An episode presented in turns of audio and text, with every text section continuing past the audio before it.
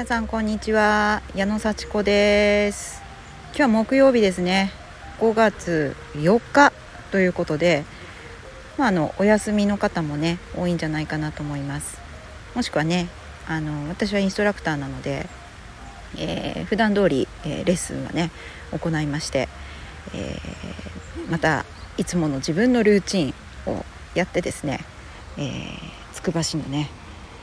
公園に来て、また噴水を眺めつつ図書館に行ってね、本を借りてきました。そんなね、本当木曜日大好きなんですよね。で、今日はねちょっと朝の、早朝レッスンは今日月始めの木曜日ってことでなかったんですけども、その分ね、自分のオンラインストレッチのクラスをやりまして、そして午前中のね、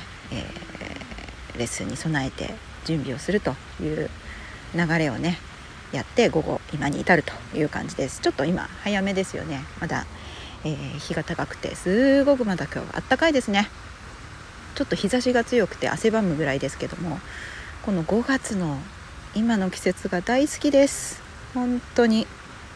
日本のねこの5月っていうのが大好きっていう感じですかね。緑が本当に綺麗でね芽吹いていて、ちょっと風も心地よく、太陽は出ていてもそれほどまだね夏ほど暑くなくてね、すごくいい季節。こんな時にやっぱり外に出てね深呼吸するっていうのはめちゃくちゃおすすめですね。ただ歩いてるだけ、公園で少し腰掛けて眺めてるだけでもね幸せ感じると思います、ね。いろいろやることがたくさんあって忙しい日々をね皆さん過ごしてると思うんですけれども、そんな中でやっぱり少し自分を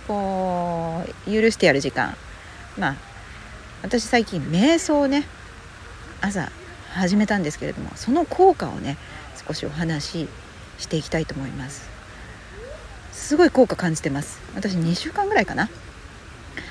やってます。朝6時から10分間、一応そのね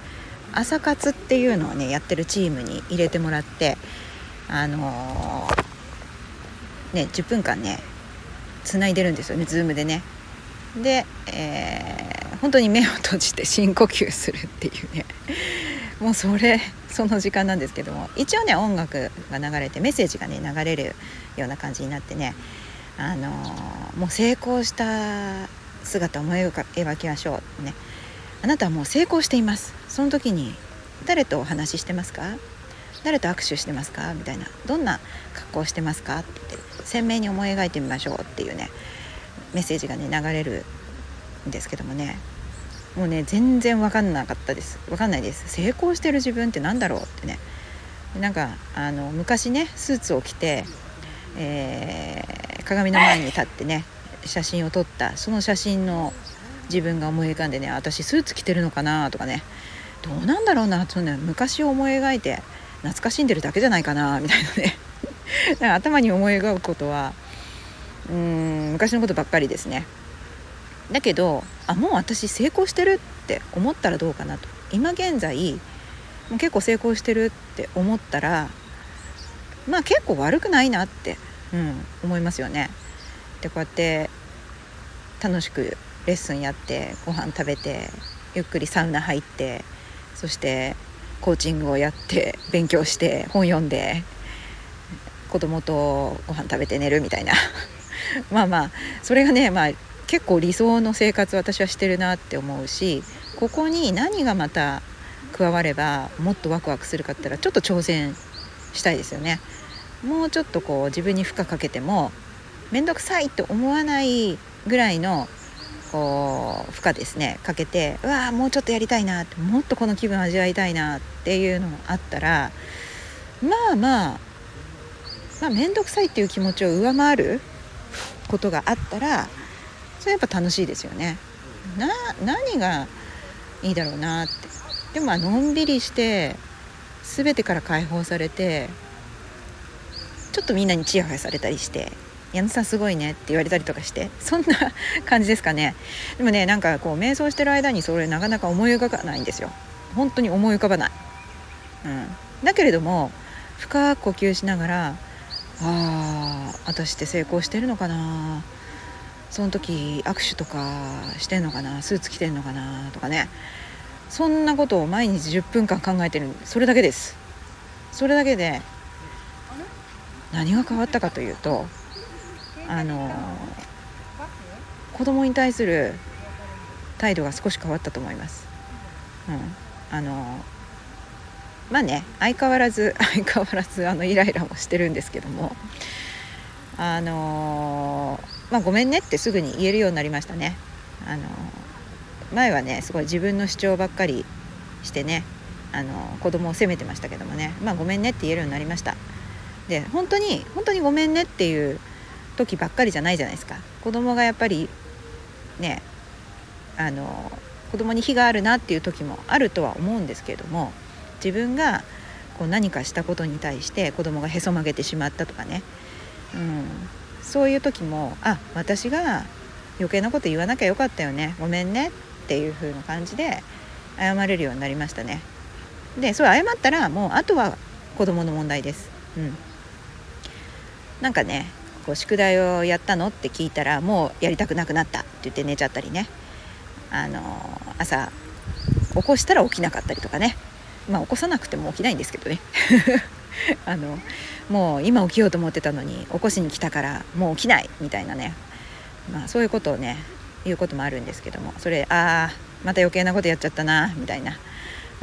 そういう時に前は本当に苦しくなっちゃってね、自分が余計なことをしたがためにこの子は何もまた行動しなくなってしまったと思ったら、もう泣けてきてね、それでとにかく起きなさいみたいな、とにかくもうやりなさいみたいなことをね、なんでやってくれないのっていうふうにすごい責めてたんですけど、余計やんないですよね。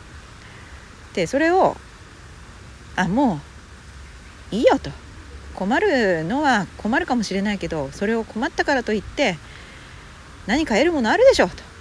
思って、じゃあ声かけて余計なことしたかもしれないけど、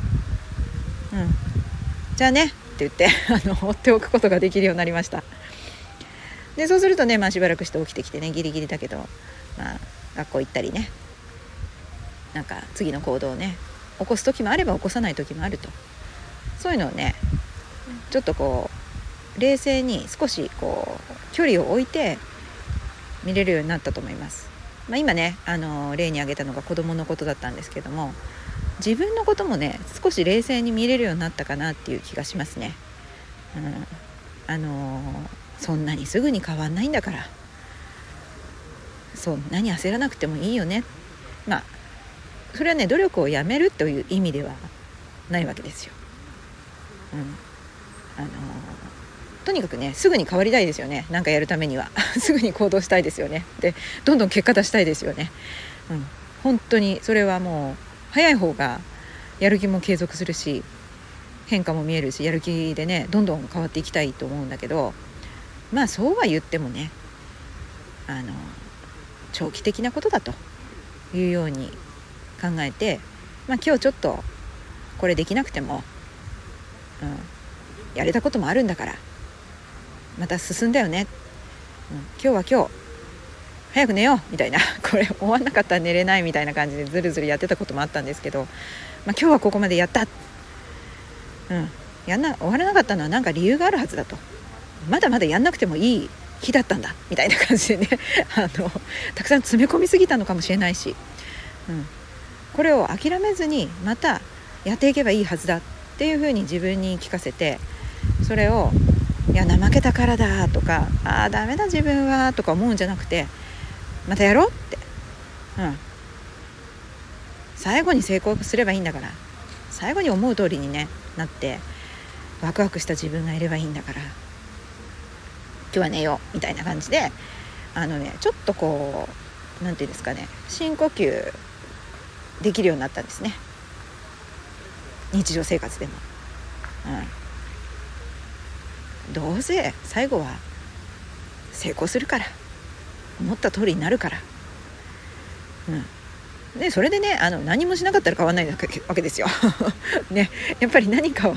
ちゃんとこうねやり続けるし、そのペースを守ってね、やりすぎずやらなさすぎずコツコツとやるということをね必要なんですけれども、それにしてもバランスを崩してちょっと焦ってしまったりとか自分を責めたりとか、そこで歩みを止めてしまったらそこでおしまいですからね。やっぱり最終目標というかね、自分がワクワクした気持ちになりたいという、それを目指して行動を少しずつやるということがこう身に染みて分かるようになったっていうんですかね。だから毎朝10分間のその深呼吸によってその他の23時間50分の余裕を得ているような感じですね。これめちゃくちゃお得じゃないですかそう、10分なんてスマホ見ちゃったらすぐですよ、トイレ入ったら10分ぐらいねちょっとぼーっとしたりすることもありますからね。その10分間で残りの23時間50分の余裕が決まると思ったら、その10分深呼吸してみませんかってことです。これねもちろん一人でもできますしね、なんかお気に入りのねマットでも引いて、お気に入りの座布団でも引いて、大きく呼吸しながらいい姿勢になって目を閉じてみる、まあ寝ちゃうんですけどね、そう何もしないと寝ちゃうんですけど、ふーっとね深呼吸してみるっていうね、その10分間を過ごすっていうのが蓄積すると本当になんか考え変わってきたなと思います、やり方がね出てる本とかきっといろいろあると思うので、そういうのを見てみればいいですし、本当深呼吸するだけでも違うなと思います。外に出てね大きく息を吸って、ああいい気分だな、いい天気だなって見るだけでも違うと思います。そんな感じでね、そしてやり始めて効果を少し感じてみる。あ、私変わったんじゃないかな、どうかな、 2,3 週間でねそれを感じてみると絶対変わってると思いますよ。私は感じてます。はい、という話でね、今日もね木曜日、いい気分になった木曜日をね、具体的に効果、瞑想の効果、深呼吸の効果ということでお話しさせていただきました。じゃあまたね、まだ連休後半あると思いますのでね、楽しく過ごしていきましょう。じゃあね。